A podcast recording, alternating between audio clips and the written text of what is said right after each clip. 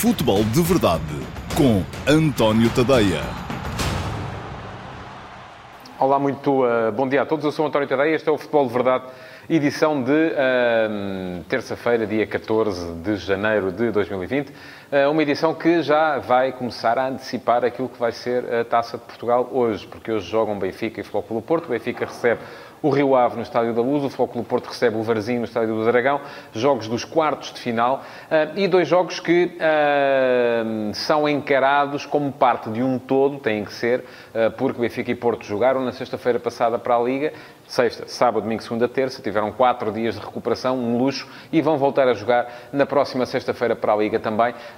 Na altura o Benfica vai deslocar-se a Alvalade para defrontar o Sporting, o Flóculo Porto joga em casa com o Sporting Clube Braga, portanto são dois jogos muito complicados que aí vêm, tanto para um como para o outro, o que leva naturalmente a que os jogos de hoje possam vir a ser encarados de uma outra forma, até por terem pela frente adversários que à partida são mais fáceis, mas isto já se sabe que nestas coisas os jogos ganham-se dentro do campo e não se ganham por antecipação nem por comparação de uh, potencial dos dois plantéis. Bom, já lá vamos. Tenho que vos lembrar primeiro que uh, podem deixar perguntas. Quem estiver a assistir em direto a este Futebol de Verdade, seja no Facebook, seja no Instagram, seja no YouTube, pode deixar perguntas nas caixas de comentários e uh, no final, assim que acabar este Futebol de Verdade, cinco minutinhos depois, porque eu tenho que me pôr em dia com as perguntas que vocês tiverem aí deixado, eu vou responder-lhes em direto também também, mas no meu site, no antoniotadeia.com. É só uh, irem ao vosso browser, clicarem antoniotadeia.com e uh, logo na homepage, na página de abertura, Sobre o lado direito de quem está a ver,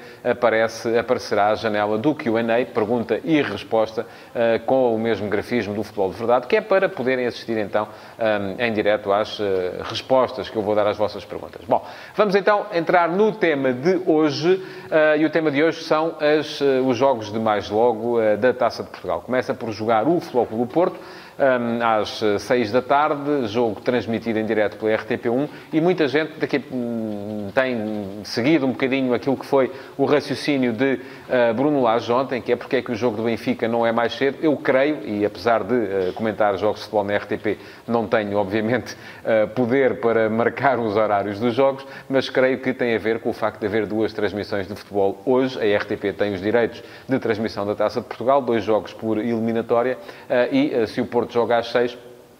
É preciso haver telejornal. O Benfica não podia jogar antes das 9. O jogo foi marcado para as 9 e um quarto. É um bocadinho a submissão uh, da, uh, do futebol à televisão, mas, uh, enfim, é a televisão que paga e enquanto... E daqui nem, nem havia muita possibilidade dos jogos serem marcados para dias diferentes, precisamente por causa daquela confusão de calendário em que Benfica e Futebol Clube Porto estão até porque depois a seguir vem outra vez a taça da Liga no meio da outra semana. Portanto, não havia aqui grande margem, e o Porto está envolvido no Final Four, não havia aqui grande margem para que os jogos pudessem uh, ser feitos noutro, noutro dia. E o Braga também, não é? Naturalmente. Portanto, uh, hoje o Porto que joga às 6 recebe o Varzim ah, e, à partida, quem olha para o jogo pode achar que é um jogo, e também me parece que é, um jogo menos complicado do que aquele que vai ter pela frente o Benfica, mas atenção, porque tal como o próprio Sérgio Conceição ontem um, destacou, este Varzim já não perde um jogo fora desde uh, início de setembro. Portanto, estamos a falar de outubro, novembro, dezembro e janeiro. São já quase quatro meses sem perder fora. Nesses quatro meses, o, o Varzim somou três empates, três derrotas. Podem dizer vocês, sim, mas os adversários não eram da categoria do Clube Porto. Como é evidente, não eram. O Varzim está a jogar o segundo escalão, a segunda liga. É sexto classificado nesse segundo escalão. Como as coisas estão uh, e com a forma como Nacional e uh, Farense estão a começar a vacilar, se calhar ainda vai haver ali uh, alguma abertura para que as equipas que vêm a seguir possam vir a discutir também uma hipótese de subida de escalão, mas aquilo que me parece é que, obviamente, há uma diferença grande entre aquilo que é o potencial do Flóculo Porto e aquilo que é o potencial do Varzim. Agora, a questão aqui coloca-se depois, precisamente, por causa do jogo que vem a seguir, o tal Flóculo Porto Sporting Clube Braga de sexta-feira, e uh, o Sporting Clube Braga com o Ruben Amorim vem com dois jogos, duas vitórias, duas boas exibições, uh, a fazer com certeza o Porto pensar duas vezes antes de queimar muitos dos seus trunfos já na partida de hoje. Até porque Eles estiveram em campo na última uh, sexta-feira, uh, no jogo contra o Moreirense, e vão com certeza voltar a estar em campo na próxima sexta-feira, no jogo contra o Sporting Clube Braga. Portanto, vamos ter provavelmente um Flóculo do Porto com algumas ausências. Os jogadores que estão em campo, muitos deles subconscientemente, eu não digo, eu acho sempre que os jogadores quando entram em campo entram para dar tudo, mas subconscientemente, sobretudo se no início do jogo, o jogo não está, uh, não está a pôr-se muito difícil e a equipa uh, favorita fica um bocadinho como que à espera que o golo apareça por si só. Uh, se consegue a vantagem, também abranda um bocadinho o ritmo e começa a, a, a facilitar também a tarefa ao adversário. E é nisso que o Varzim com certeza vai apostar. O Paulo Alves também o disse, que tentará tudo para surpreender o Porto. Num mau dia do Porto, um bom dia do Varzim, já se sabe como é que estas coisas são. Pode sempre acontecer taça e por alguma razão a expressão aconteceu taça é uma expressão um, do futebol, uma expressão idiomática do futebol, significa que um pequeno surpreendeu um grande. Pouco depois joga o Benfica e o Benfica recebe o uh, Rio Ave um jogo complicado, já foi complicado o jogo de campeonato que o Benfica fez em casa contra o Rio Ave, já tinha sido complicado o jogo de campeonato que este mesmo Benfica de Bruno Lage, na altura em estreia, fez em casa contra o Rio Ave, quando foi o primeiro jogo de, de Bruno Lage à frente da, da, da, equipa. O Benfica ganhou por 4 a 2, mas aos 20 minutos estava a perder por 2 a 0. Ora, este Rio Ave, neste momento, é uma equipa ligeiramente diferente daquilo que era naquela altura. É uma equipa sólida, uma equipa com futebol consolidado, uma equipa que é difícil de derrotar e só para que vejam, os últimos 15 jogos do Rio Ave tiveram no máximo dois golos. Não houve mais de dois golos nas últimas 15 partidas do Rio Ave. A última vez que o Rio Ave teve um jogo com mais de dois golos foi também em setembro, eh, quando ganhou em Alvalade ao Sporting por 2-1 em partida da Taça da Liga, na altura, três golos, e já se vê que este Rio Ave é uma equipa em cujos jogos um, o Rio Ave não marca muito, mas também não sofre muito. E, portanto, isto significa que o Benfica vai ter que estar uh, com o seu habitual índice de aproveitamento e, sobretudo, vai ter que estar muito seguro atrás, uh, porque um gol do Rio Ave pode complicar muito a tarefa. É raro uh, o Benfica aí para ganhar, lá está, teria de chegar a marcar também dois golos e fazer com que o jogo tivesse três, algo que é uma raridade nos últimos jogos do, do, do Rio Ave.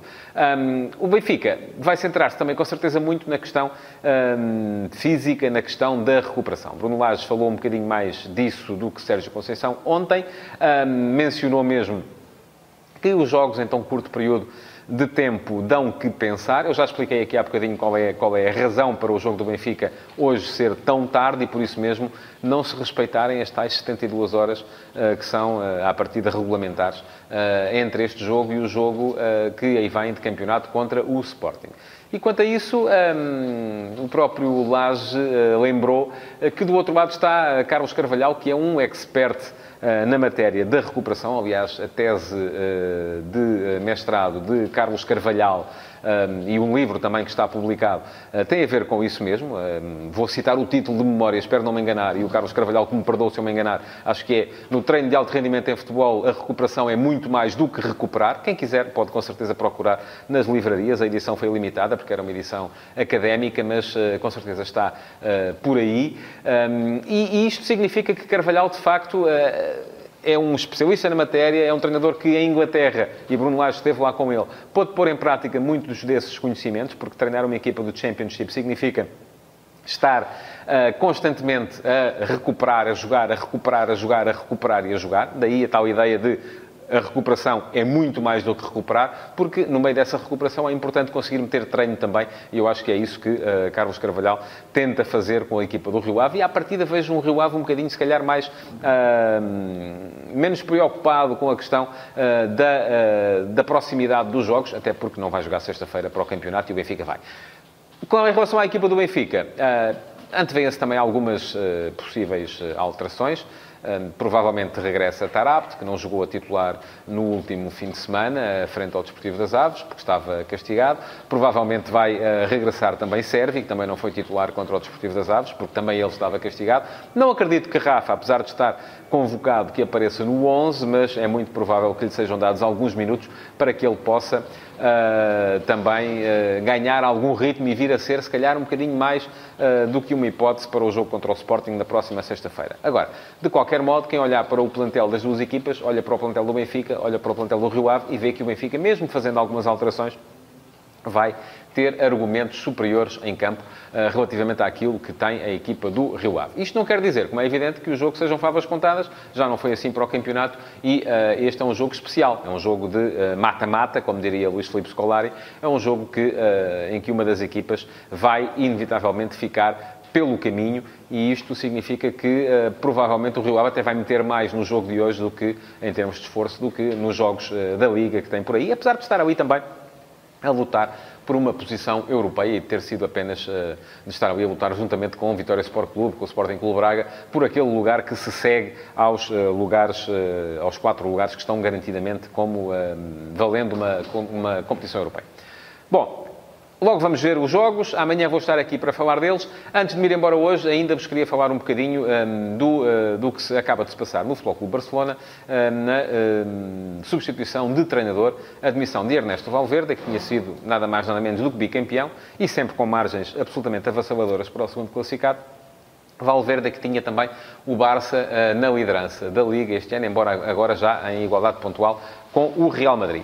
Valverde nunca foi, desde o início, um homem com a identidade de Barcelona, apesar de ter lá jogado, eh, mas eh, foi sempre um homem com uma identidade diferente, uma identidade mais próxima daquilo que é o futebol do Atlético Bilbao, uma identidade de combate. Aliás, eh, basta uh, olhar para aquilo que é a alcunha de Valverde. Ele, uh, foi Javier Clemente que lhe pôs este, este nom, chamam-lhe Chingurri. Chingurri quer dizer formiga em basco. Agora, a formiga, se formos buscar a fábula da cigarra e da formiga, a formiga personifica exatamente o trabalho. Aquilo que uh, Vítor Oliveira tinha na última, na última, após a última jornada da Liga, falado como o cheiro a suor dentro do balneário. Ora, o Barça não gosta cá dessas coisas de cheiro a suor. O Barça é uma equipa fina, é uma equipa que gosta do toque, gosta do futebol mais uh, champanhe e por isso mesmo já na altura em que Valverde foi nomeado para substituir o Luís Henrique, me pareceu uh, estranho, uh, ao fim de dois anos e meio, vem a assunção de que, de facto, não é um treinador com a identidade de Barcelona. E foram buscar, imaginem,